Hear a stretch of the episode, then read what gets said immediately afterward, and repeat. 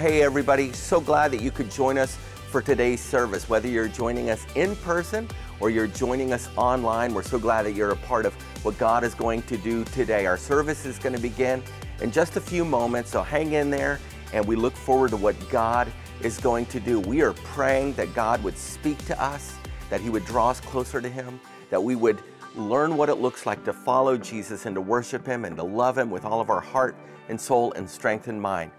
So we're looking forward to what God is going to do. Thanks for joining us today.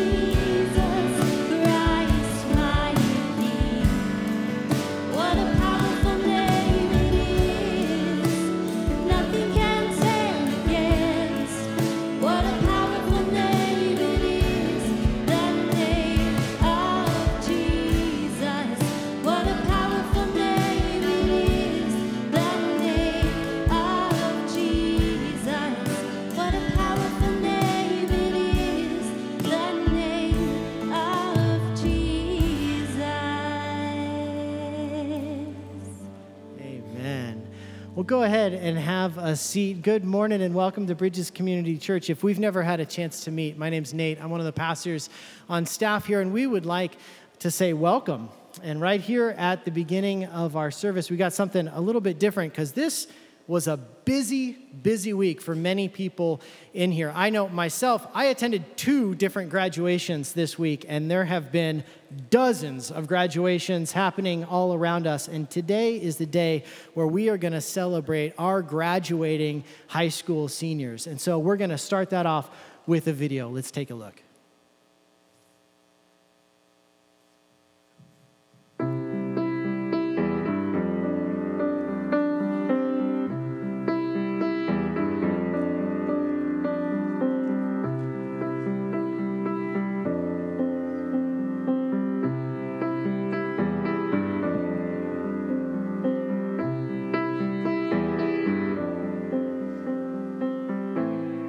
Dear Heavenly Father, our prayer for Sujay is that you remind him every day how much you love him. Give him spiritual discernment and the ability to see through the enemy's lies and overcome his traps. We pray that you would direct Sujay's steps and that he would find security and confidence fully in you and he would trust in you with all his heart. As for Suresh and me, teach us to love with knees bent and hands off, encouraging but not hovering. We pray that your light will continue shining on Sujay as he enters this new phase in life. We pray all these in the name of your Son and our Savior Jesus Christ. Amen. Father, we thank you for Sujay, uh, who has been such a blessing in our lives, and thank you for blessing him uh, with a great future. Uh, Lord, we pray that you continue to be with him uh, as he ventures into the world, and uh, we pray that he be used of you mightily. Um, and uh, we ask for your presence to go with him in Jesus' name.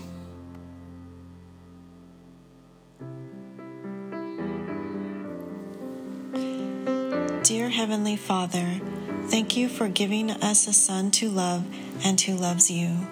Thank you for his passion for godly things. Keep his heart yearning for you and give him spiritual eyes to see and discernment in his future. May his life be honoring to you, Lord, and a blessing to others. We dedicated him to you as a baby, and now we do so again as a young adult. Please protect him and guard him in all his ways. Grow his faith and affirm his gifts and talents. Guide him to biblical and godly connections and friendships. Thank you for the wonderful friends and mentors you have given him along the way. We look forward to seeing him bloom with new friendships and new mentors. Thank you that his desire is to place you first in his life. Continue to captivate his heart and his life. In, Jesus' name, amen.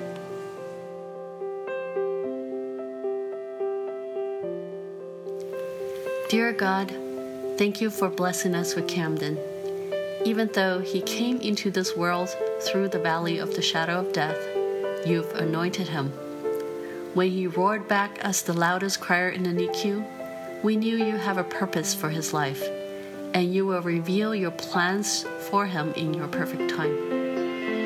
We pray Camden continues to seek you and see you in his reality as he becomes a young. That he'll find joy in knowing you, and in his trial, he'll come and find peace in you. May he be reminded earthly life is temporal, and what matters is his eternity with you. Thank you, and in Jesus' name we pray. Amen.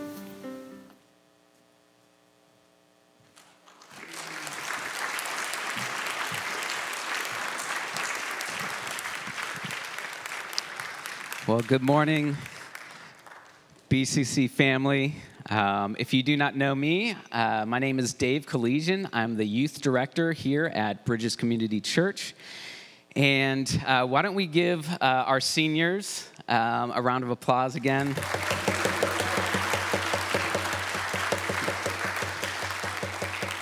It's always a bittersweet time of year for me. Um, I'm excited to see what God has in this new chapter in their lives. Uh, but I will miss, I'll miss you guys um, for sure. Um, so I'm to just take a moment to have them introduce themselves and give you a little bit of information about uh, where they went to school and what next year looks like.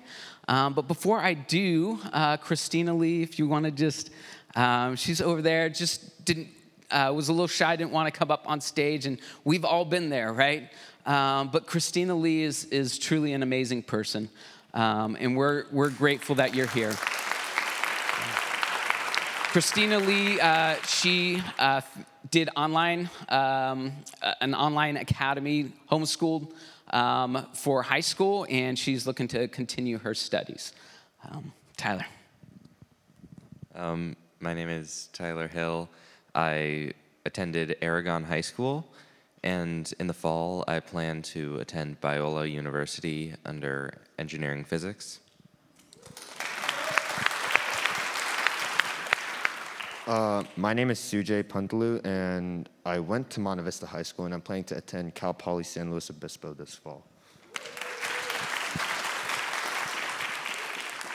Uh, I'm Camden's son, and I went to Mountain View High School, uh, and I'm planning to go to Foothill for two years and hopefully do computer science at some other school.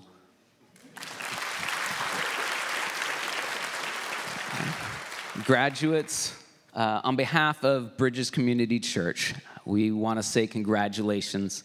We also want to let you know uh, that you are loved and that we're here to support you as a church, uh, no matter where your travels uh, take you. Um, before we pray for these, uh, these graduates, I also want to mention that uh, one week from today, 21 High schoolers as well as youth leaders are going to be getting on a bus and heading up for a week of camp at Hume Lake. So, if you are either a student or a youth leader who is going to be attending, can you all stand um, up right now just so we could pray for you as well? All right, let me pray. Lord, thank you so much uh, that you are um, such an amazing God. Lord, we are grateful uh, for uh, for the graduates um, that are here and uh, for the next chapter in their lives. Lord, I pray uh, that you will draw each one of them to, toward yourself. Um, and they will discover the depths of your love for them. Lord, guide them, be with them, keep them safe, Lord. Um, I pray as a church body that we'll, we will be here to support them, to love them, uh, and encourage them uh, to follow after you. Lord, I pray for the high schoolers who are uh, and the leaders who are heading up to Hume Lake next week. Um, I pray that it'll be uh, just an impactful week for all of us, um, that we will grow in our relationship with you. Uh, Lord, thank you for all these things in your name. Amen.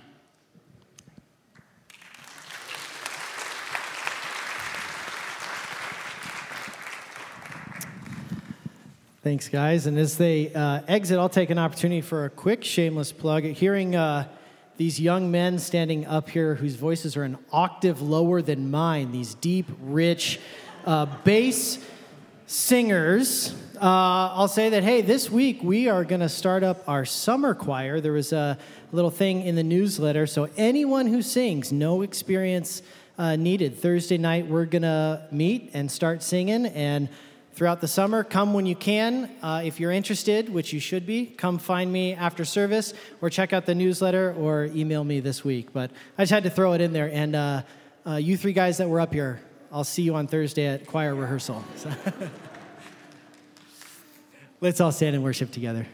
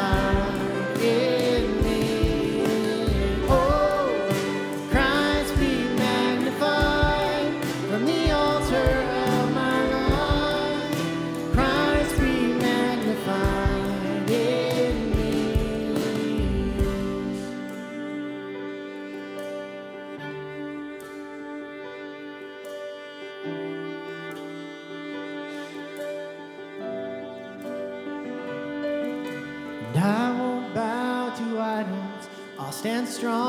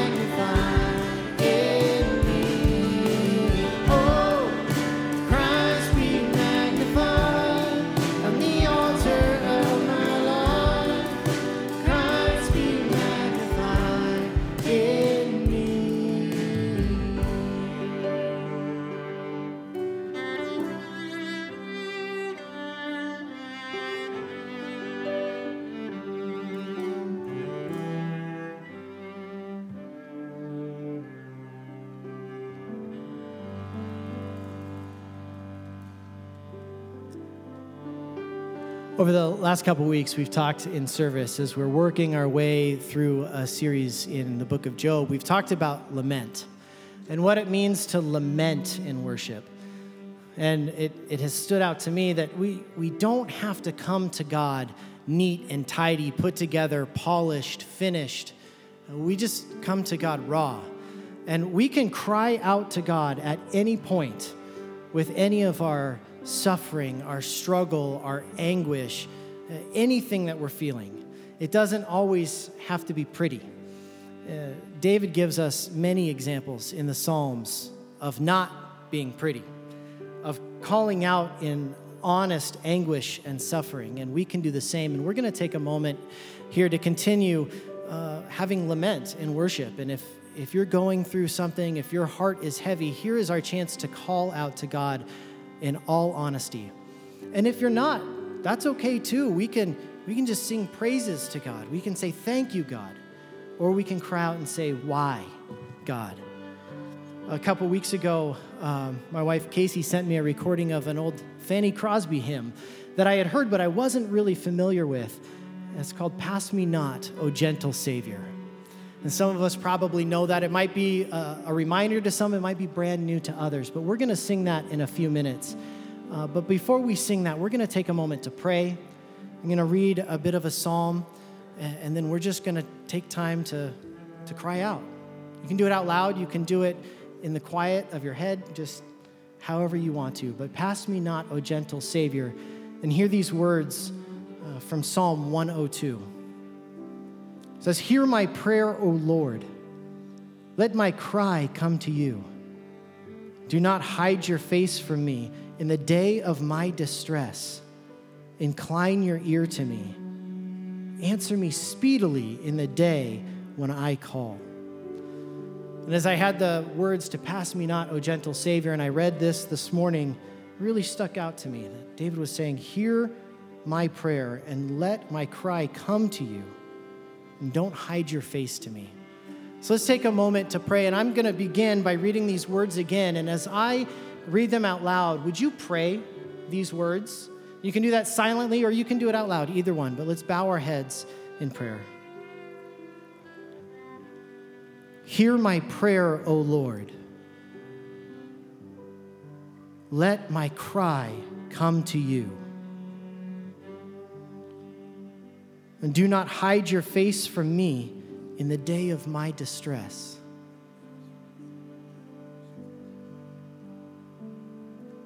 Incline your ear to me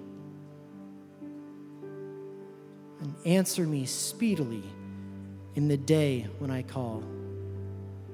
God, we continue to come to you with bowed heads and open hearts. God, hear our prayers. Have mercy on us.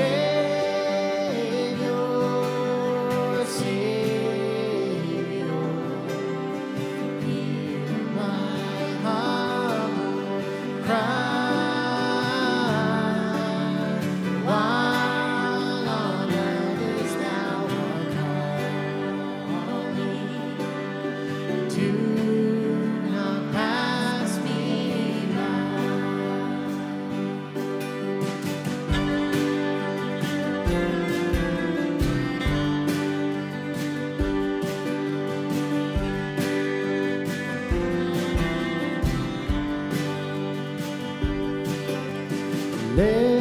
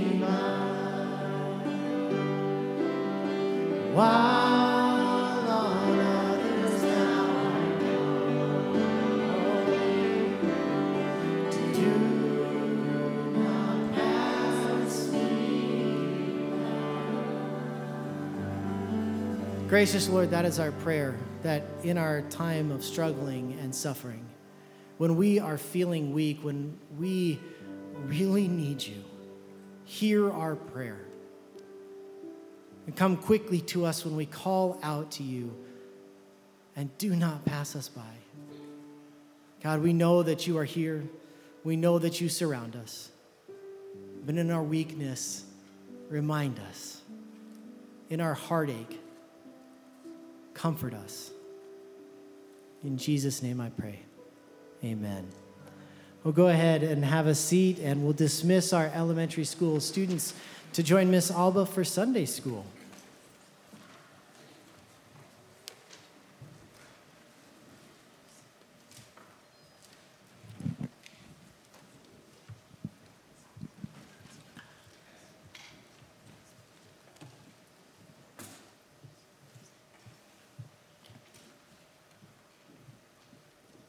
Then Job answered the Lord and said, I know that you can do all things, and that no purpose of yours can be thwarted.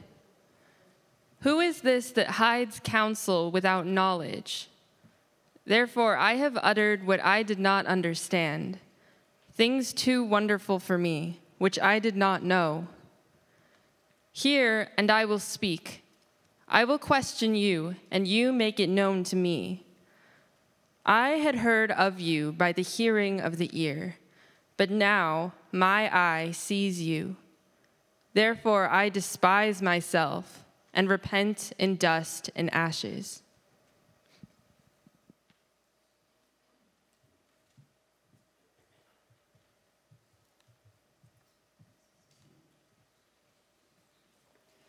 We are in our sixth week of studying the book of Job, um, which we will conclude uh, next week.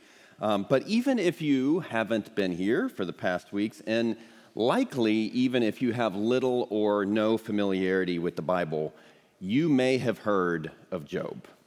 Because the biblical character Job uh, still endures today as a like relevant cultural reference of someone who suffered greatly but was commended for how he responded to his suffering. So, for thousands of years, really, when people have faced challenging seasons, they have sought wisdom in the book of Job. Um, they look for hope, they look for answers, they look for what to do with themselves because they've heard there's some guy who faced a string of severe tragedies, and yet this guy handled it really well. And God even shows up in the book. So they say, All right, um, I'll read the book of Job when they're going through something. I'm going to find out what I'm supposed to do, and, and maybe even God will show up for me too. People have done that for thousands of years. Job is ancient literature. But uh, I think, and maybe this is your experience, more often than not, when people uh, read the book of Job, they are surprised by what they find um, and they don't really know how to apply it to their lives. Uh, Carl Jung, for instance, you know, father of Jungian therapy, he followed Freud in the history of psychology, and he disagreed with Freud a whole bunch. But Carl Jung wrote a book entitled Answer to Job, um, in which he concluded that Job, the guy, comes out looking better than God in the book of Job. Um, Jung thought that the book of Job shows us God's evil side. Um, now, just to be clear for everyone, that is not what the book of Job shows us. But Jung thought so. Um, he, he thought so in part because when God shows up and responds to Job, at least at first glance, it does not look like how we might expect a loving God to respond to someone who has endured great suffering. Here's poor Job. And if you haven't been with us for the past weeks, Job's family has tragically died. He's lost all of his wealth. He's totally destitute. He's been crying out to God for answers, and now God shows up and responds. So, how would you expect God to speak to someone who has endured what Job has endured? Uh, how, what would you expect? Especially if you're acquainted with Jesus in the New Testament, because how did Jesus respond to people who are hurting? Jesus is gentle and compassionate if people are hurting. Now, he weeps with Lazarus' relatives who are at the funeral. He heals people who are sick. He speaks tenderly to a little girl when he raises her back to life. Like, if people are hurting, Jesus is really pretty gentle. Jesus is rough uh, and abrasive with some other people. Like, you need to be sometimes, I guess. But if people were hurting, Jesus is really compassionate. So, if we're reading through the book of Job, and you know, Job, is probably no one in Scripture who endured greater suffering than Job except Jesus himself. And now we get to the point where God is going to speak. What would we expect God to do? Is he going to weep with Job like Jesus wept with Lazarus' family? Is he going to heal Job like Jesus healed so many? At first glance, it does not look like God is compassionate at all. God shows up and says to Job things like, Brace yourself like a man. I will question you, and you will answer me. Another place, God says, Who is this that darkens my counsel with words without knowledge? And we're like, Whoa there, God. Like, check yourself, calm down. Um, that, God, that is not how you should probably speak to someone who is hurting. That's probably not how you would do it. You know, at Bridges, we have, uh, we have a grief share ministry. Did you know that? Uh, give support if you've lost a loved one. We also have divorce care. These are awesome that we do this. Uh, help help people walk through the process and hurt and complications that do- divorce or separation create. I love that we have those ministries. We want to support people who are going through painful seasons. That's awesome. Very grateful. Uh, now here's the question: If you read how God responds to Job, would you want God leading the one of the sessions of divorce care or grief share? Would you want God in charge of those meetings? Like someone is weeping, literally, like crying in front of others. You know, how am I supposed to put my life back together? Totally valid question. Um, you probably don't want someone else standing up and responding, like, who is this who's weeping over there, who comes to our grief share meeting and darkens our counsel with words without knowledge? You there, you, you who've asked how you're supposed to get through tomorrow. You've been asking a lot of questions. I have some questions for you. Brace yourself like a man and answer me probably not how we would coach someone uh, to lead grief share or divorce care. Probably not. Um, and probably not how we would expect God to respond to someone who had endured what Job had endured. So, we're going to look at this interaction between God and Job. And as we do, we'll see at least maybe some of our initial observations about God's response are not the whole story. Um, he's a good bit more compassionate than he might seem, but we'll have to dig to see it. Uh, and we'll have to do this in summary form because God's response to Job spans four chapters, um, and we're only going to be here one week. But fortunately, uh, after God speaks, Job reacts to God's response.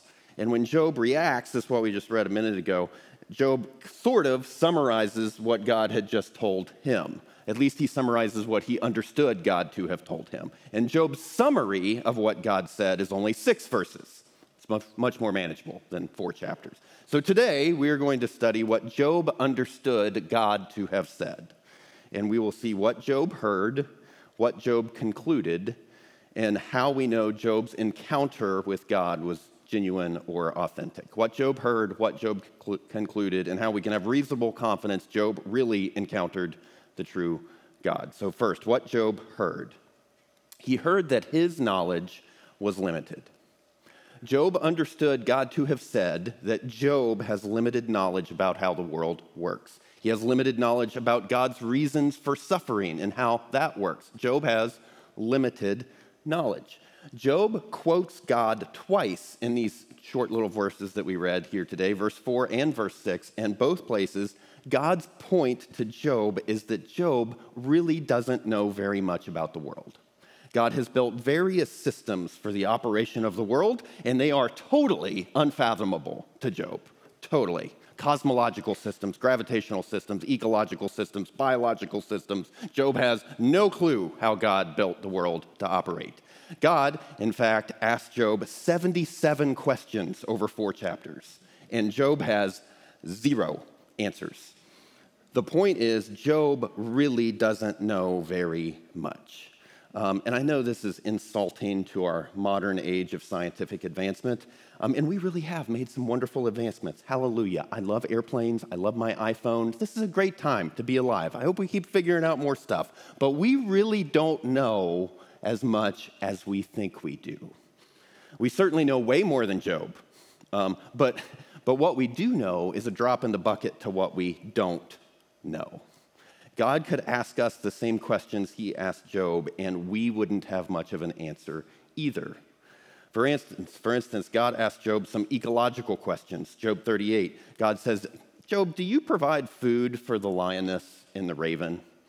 Are you the one who makes sure their food supply is available? Or Job 39, God asked, Did you give the wild donkey his habitat? Put him up on the hill?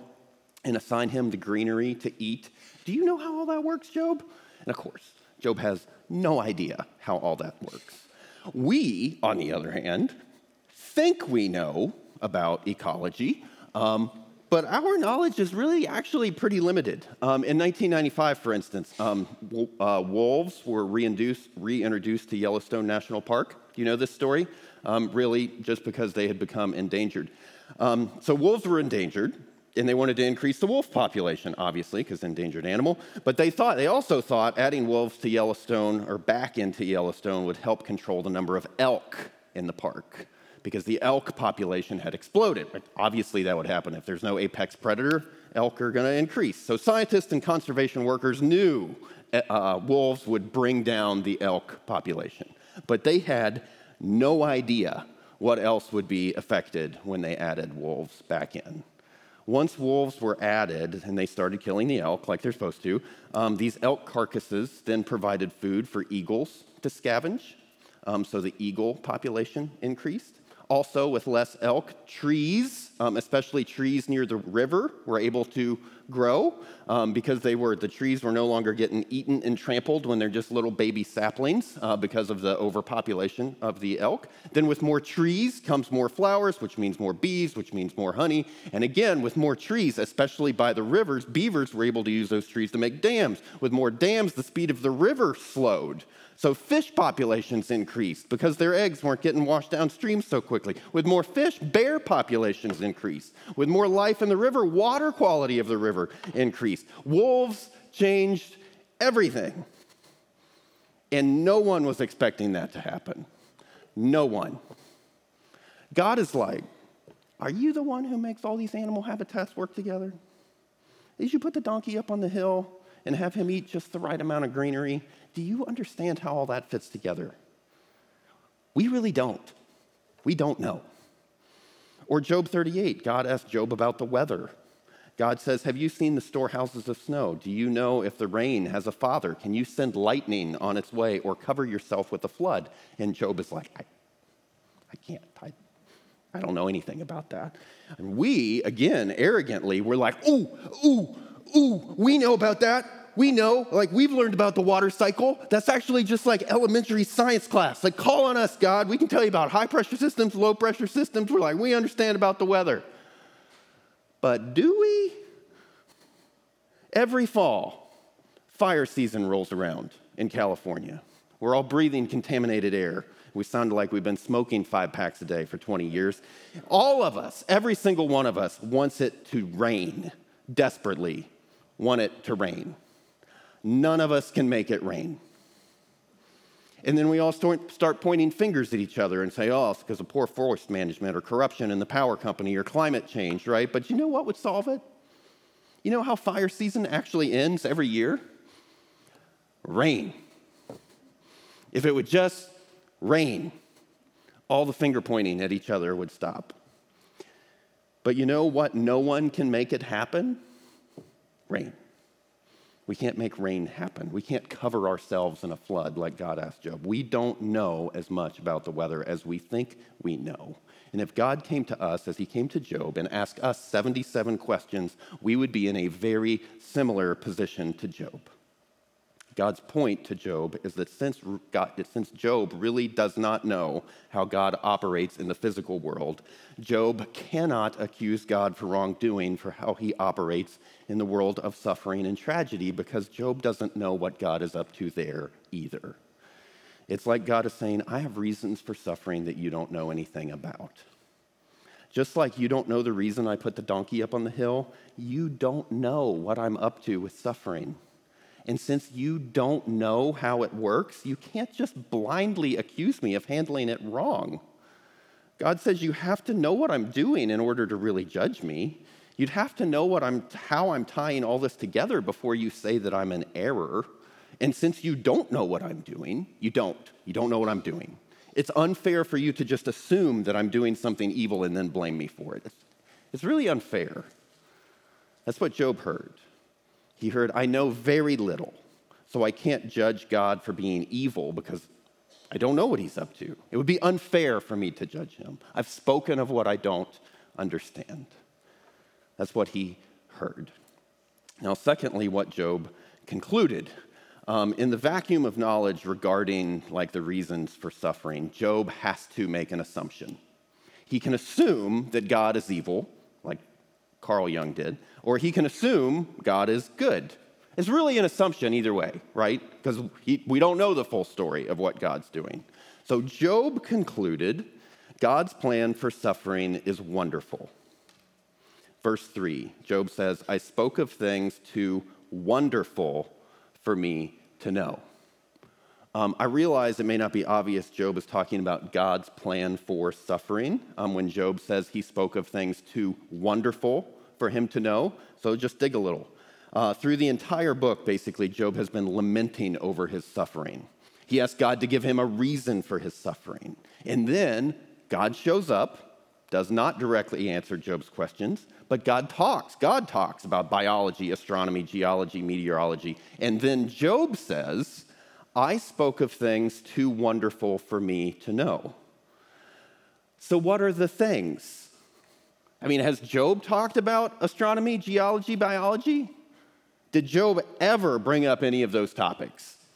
No. Job never talked about those.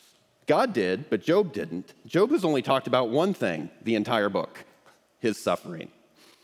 So when Job says, I spoke of things too wonderful, he's talking about his suffering.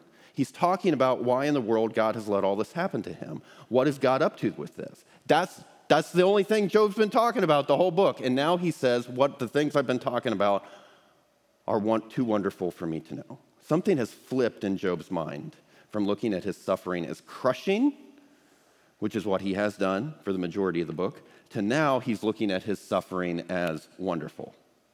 For 30 something chapters, Job thought his suffering was an unjust tragedy. He hadn't done anything to have warranted his pain, so what's the reason for it? He can't understand. 30 something chapters. And now, after hearing from God, Job calls the same suffering wonderful. Job has made the connection that God wanted him to make which is if God has a good plan for how the whole universe works, how the earth works, how tectonic plates fit together, how DNA gets coded from one generation to another, if God understands how ecological systems fit together, if he understands how gravity works, if he's in control of all of that, has a good plan for all of that, and he does, then Job concludes it's a bit of an assumption, but he concluded God must have a good plan for suffering as well. Job doesn't know what the specifics of that plan are but he also doesn't know how important wolves are to water quality in a river, right? His knowledge is limited. All he knows is there's a tremendous, complex orchestration behind the scenes, and he trusts the one running it is good. He's thinking about how good and amazing God must be to keep all of it going, and he concludes, I have spoken of things too wonderful for me to know. The switch is flipped. His suffering is no longer crushing to him, and instead he sees his suffering as wonderful.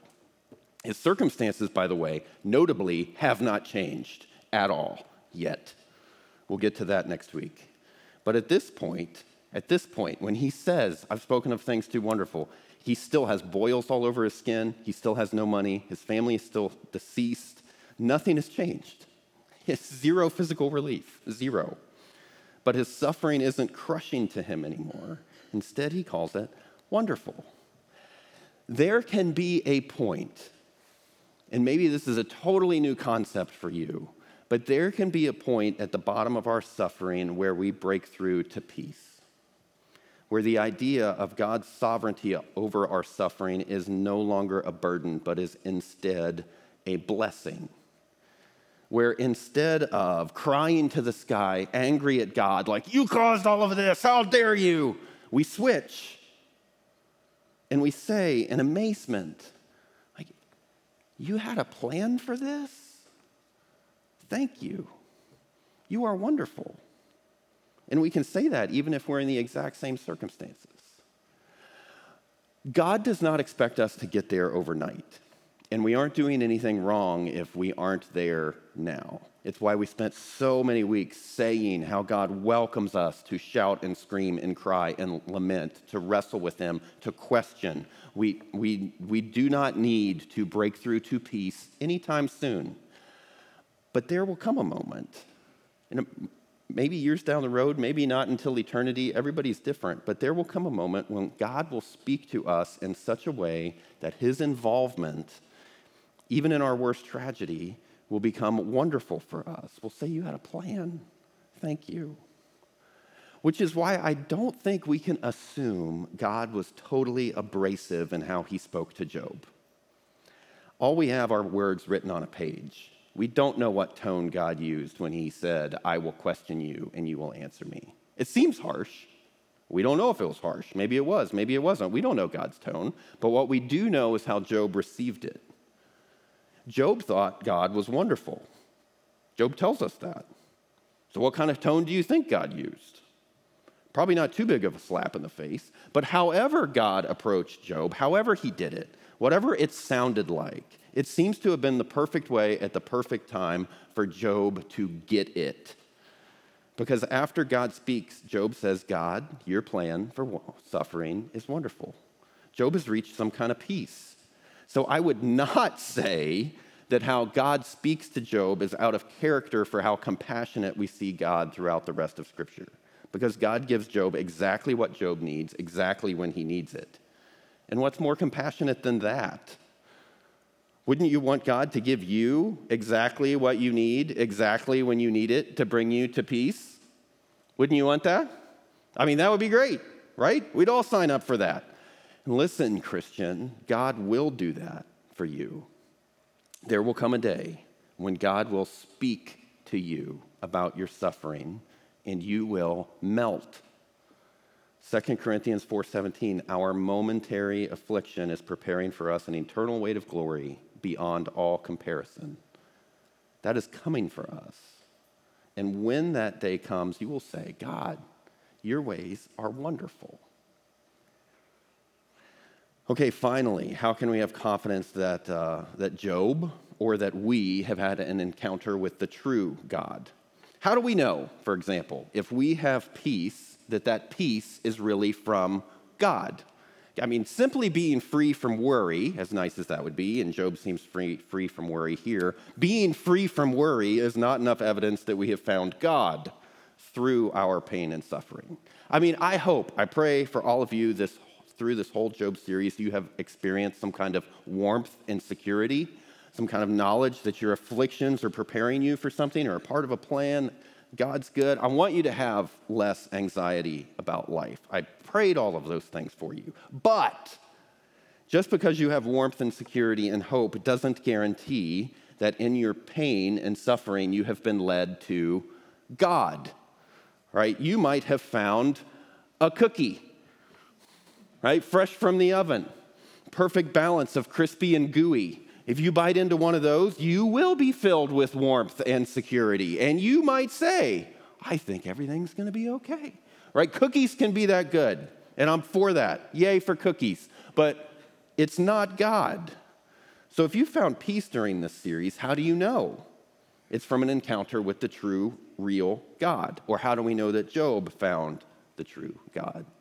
This passage uh, shows us two marks of a true encounter with God, which are an accurate view of God and an accurate view of ourselves. Accurate view of God, accurate view of ourselves. Job says, verse 5, I've heard of you, but now I've seen you. Accurate view of God. And then he says, verse 6, Therefore I despise myself and I repent in dust and ashes. Accurate view of self. It takes both it should feel crushing and liberating all at the same time. It's how Isaiah responded. Isaiah 6, he says, I saw the Lord high and lifted up. His train of the robe filled the temple. Like, wow, accurate view of God. God's big and amazing. And then he says, Woe to me, I am ruined.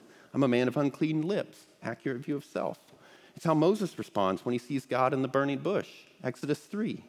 He, Moses is amazed the burning bush isn't consumed. And then he also hides his face because he's afraid to look. It's how Peter responded when he saw Jesus. Peter said, Away from me, Lord, I'm a sinful man. The interesting thing with Peter is that Jesus had been standing there for some time. Like Peter had been looking at Jesus without seeing Jesus for some time. But then there came a moment, Luke 5 8, when Peter saw Jesus for who he was, and Peter literally just fell. Not everyone falls. Not everyone has some kind of a static emotional reaction. So, I mean, it doesn't require us getting weepy when we see God, but there's remarkable consistency over thousands of years of scriptural writers have never met each other. Remarkable consistency in what it is like to encounter God. Each of these biblical characters has an experience of both being overwhelmed by the greatness of God and at the same time admitting freely, like their own kind of Uh, deficiency. If either of those are missing, we have missed something. As just a faint comparison, think about the times maybe you were standing on the edge of the Grand Canyon, right? It's perfection. It's unparalleled beauty. Or you're looking at Yosemite Valley. Or maybe someone walked in the room who was so gorgeous that it just kind of like knocks the wind out of you. And you thought, I need to sit down. Like, this is too much. This is too much beauty, right? When we see God, it's like that, except it's multiplied by infinity. Because no matter how majestic and perfect a starry night sky might be, for example, uh, it's still part of creation. It's not creator. And if something of this world has overwhelmed you with its perfection, how much more would it be to see the maker of this world? That's the seeing God part. That's an accurate view of Him. But we need an accurate view of ourselves too, which is something like how utterly deficient we are. And that should be a natural overflow out of just seeing God for who He is, right? Because His perfection exposes the depth of our imperfection. We would have no delusions about our own greatness if we were looking at true greatness. Another just faint example, but picture you're an athlete and, and you think you have a pretty good time trial in your race, but then you go to the meet, you go to the competition, and everybody else's times are like a quarter of your time. And you suddenly feel like massively inadequate, right? Because of the perfection that you're next to. Or maybe you don't think your car is that dirty, but then you park next to someone whose car is like immaculate, right? And you, you suddenly you feel exposed. Like all your stains that you didn't think were that big of a deal, they're like suddenly highlighted, magnified, and on display, and you're, you're, you're upset over how poorly you've stewarded the resource of your car. Only a Christian would use that phrase. Um, there are, like, those are small. There's like silly examples, right? But again, whatever inadequacy or stains we might feel compared to earthly perfection, that would be multiplied by infinity if we saw God for who he was. Standing next to his greatness exposes the extent of how much we aren't. And it does it in a way that all of our excuses are gone. There's no attempt to justify ourselves. We just admit freely, like, we are totally at your mercy, totally. Like, Away from me, I'm a sinful man. Woe to me, I am ruined. Whether it was Moses or Peter or Isaiah or Job, it's consistent. They all knew when they saw God, they knew they didn't have any cards to play no leg to stand on. It's just throw yourself on the mercy of the court. And if that has been your experience when you have found peace, you can be reasonably confident that you really saw God. When at your core, you are convinced of the stark contrast between God's worth and our unworthiness, between God's perfection and our inadequacy, God's holiness and our sin when that is more than knowledge, when that hits like the depths of the foundations of your soul, you know you've seen God. But amazingly, thankfully, the Christian God doesn't just leave us there. He doesn't leave us with this chasm between us. He's not like, oh, I'm glorious and you aren't, the end. That's not what he does. God in the person of Jesus Christ on the cross. And when this dawns on you, this is the moment that you become a Christian. Jesus switches places with us. The worthy one becomes unworthy, like us, so that we could become worthy.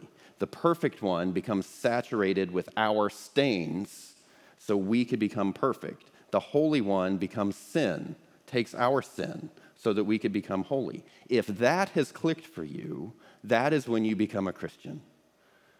So today, if in your heart you feel like, I want that, I need that, then pray to God. Right? You've seen the stark contrast between God's glory and perfection, and over here, your inadequacy and sin. You know there's no way you can ever bridge that gap. You know there's no way. You fall on your knees in both kind of humility and wonder, but then you hear Jesus say, I'll switch with you. I'll give you my worth, and I will carry your sin, no matter how dark and bad and ugly it is. If that is attractive to you, if something in the depths of your being says, I need that, then pray to God now. Say, Jesus, I need your worth. I need your holiness. I need you to carry my sin. And you're a Christian. Let's pray. Father, thank you that you have a plan for suffering. Thank you that we can trust that you are good because we know that you have a plan for everything else in the world that we really don't understand. I pray we could take this step today, Lord, where one, we say we don't need to know how everything works in order to trust you and to have peace. And I pray we can take a step to see that you stepped into this world to carry our biggest burdens, to carry our ugliest messes, and to give us your worth and your glory and your holiness. Lord, let our peace come from you uh, and what you have done for us. Uh, we pray those things in Jesus' name. Amen. Uh, well, one of the symbols that Jesus gave the church um, to illustrate what he did for us, standing in our place, um, is communion. Uh, at Bridges, we traditionally take this the first Sunday of the month, and so this is our communion Sunday. In just a minute, we're going to have uh, ushers at different corners of the room for you to get up and take communion. Um, for us, you should know that communion, we don't believe that communion forgives you. We believe that what Jesus did um, and your faith in it is what forgives you. But communion is a picture of the forgiveness that Jesus bought for us. His broken body, his shed blood for the forgiveness of our sins. So as uh, as we play some instrumental music, I'd encourage you to come up and get communion. Um, do not take it yet. I will come back up and we will all take it together. So just uh, come and receive communion, then you can go back to your seat and I will come up and we'll all take it together.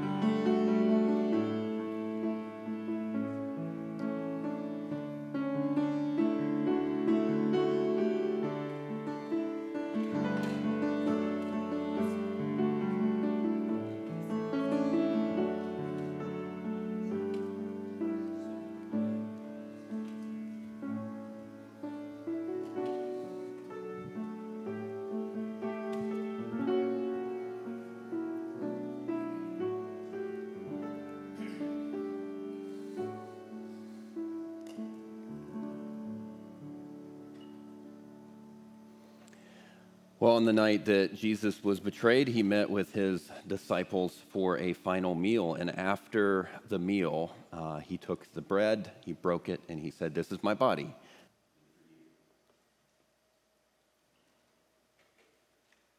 And then he took the cup and he said, This is the blood of the New Testament poured out for the forgiveness of your sins.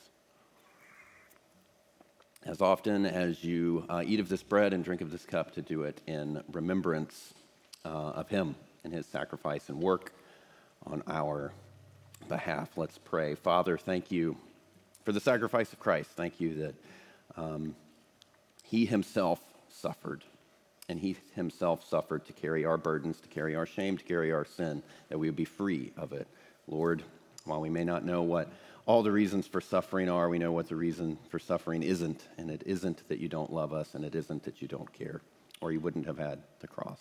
Thank you for the reminder, Lord, and that we focus on it always. Pray those things in Jesus' name. Amen. Thanks, Dan.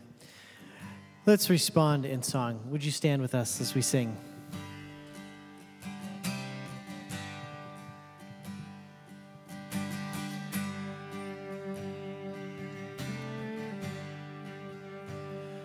Lord.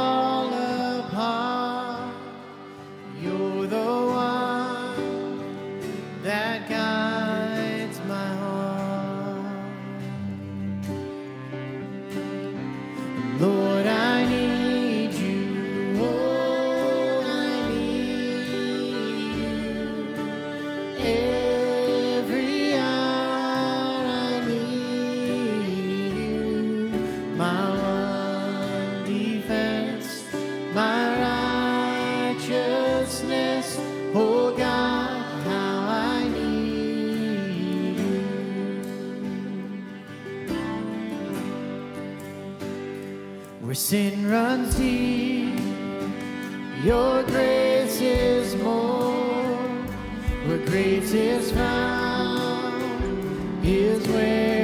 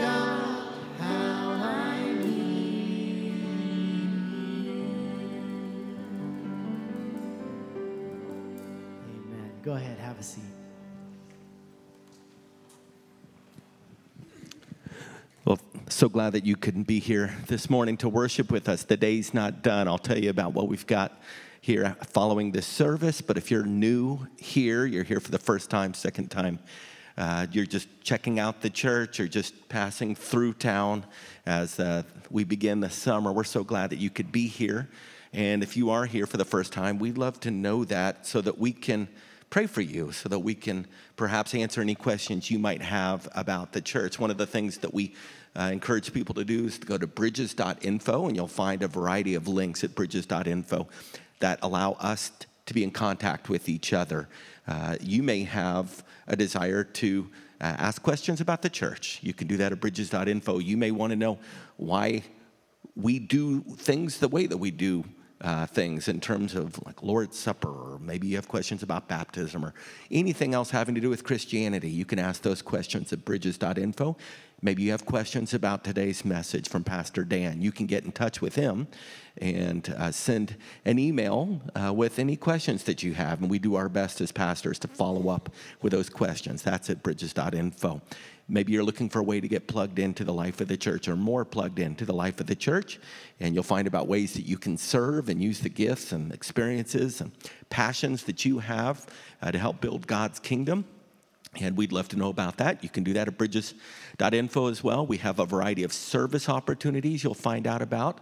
Uh, there, one little highlight I just want to just rejoice uh, with all of you about is we have for the last few months been uh, under taking a project over at City Team San Jose's new complex that's called Grace Village that is providing more apartments and places for uh, people, women and children specifically, and families to be able to uh, have a place to stay. And we've been refurbishing one of the apartments over there for the last few months. We're still doing that. We still need doors that need hung. We still have some walls that need primed and painted, some trim that needs to go on the walls. If you want to participate, in serving like that. We're going to do it this Saturday. We've got a team of folks that will be going over there this Saturday. Just send me an email so that I can send you weekly updates on that. But I do want to let you know we've also been raising uh, our target goal of $30,000 to pay for that. And this last week, we just hit $30,000. So praise God for that.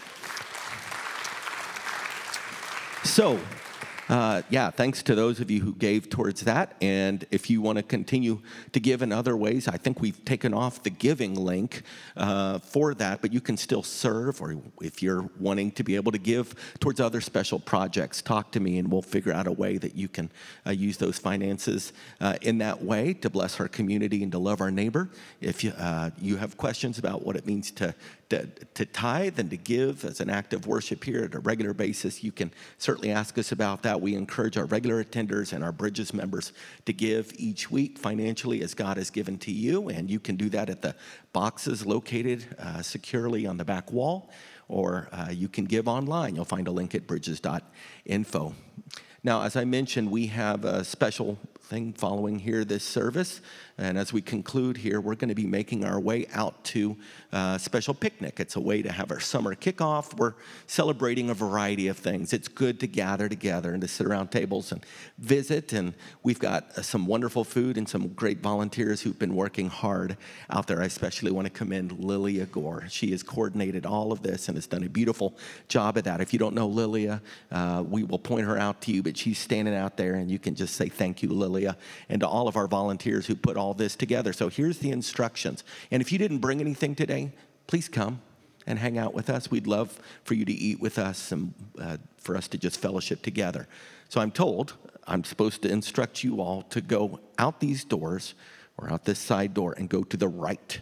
Okay? Don't do what Beyonce said. She said, go to the left, to the left. We're going to the, I know, that's a bad thing. I know. Sorry we have to go to the right. Okay, we're going to the right. So you can go out these doors or out the side door. We're going to the right, to the right, and you can follow the arrows out there and go all the way to the gym. Okay, don't stop before the gym. Go to the gym, you'll pick up your plate, and then you'll go around the, little table that's there uh, by the gym, and then you can go through and get your burger or hot dog or whatever uh, you want to do. And then under these canopies, that, pardon me, I'm turning around here. If you are looking backwards, uh, you'll find some canopies uh, over on the right, and you'll find sides and salads and desserts and all those kinds of things. So, what direction are we going? We're going to the right, okay? And I'm going to pray for our food. One, one exhortation, maybe this is just me, I just, I want to put it out there. I, I think it's wonderful for us on these occasions uh, to be mindful of others with different uh, mobility challenges and all those kinds of things. So let's let's let's bless our um, senior saints here at the church and let let's not just you know wrestle ourselves to the front of the line. Let's allow others uh, to go uh, before us to the best of our ability and then you can jump on in the line too. And we hope that you'll stick around. And again thanks for being part of uh, today's service. So i'm going to pray and then we're going to go to the right. Okay god we thank you for today. We thank you that you have provided um, you've provided a savior. That's our greatest need. Thank you for sending jesus. Thank you that he took our place on the cross, paid our debt in full once for all, so that whoever calls upon the name of the Lord will be saved. We pray that as we leave this week, Lord, that we would cast every care on you, see that you are good, and we would trust you more, and love you more, and love our neighbor well. We pray for the food that we're about to partake of, would you use it, Lord, to nourish our bodies? May we grow in our fellowship, be of one heart and of one mind here uh, as the body of Christ at Bridges Community Church. We pray all these things in Jesus' name. Amen. We'll see you out there.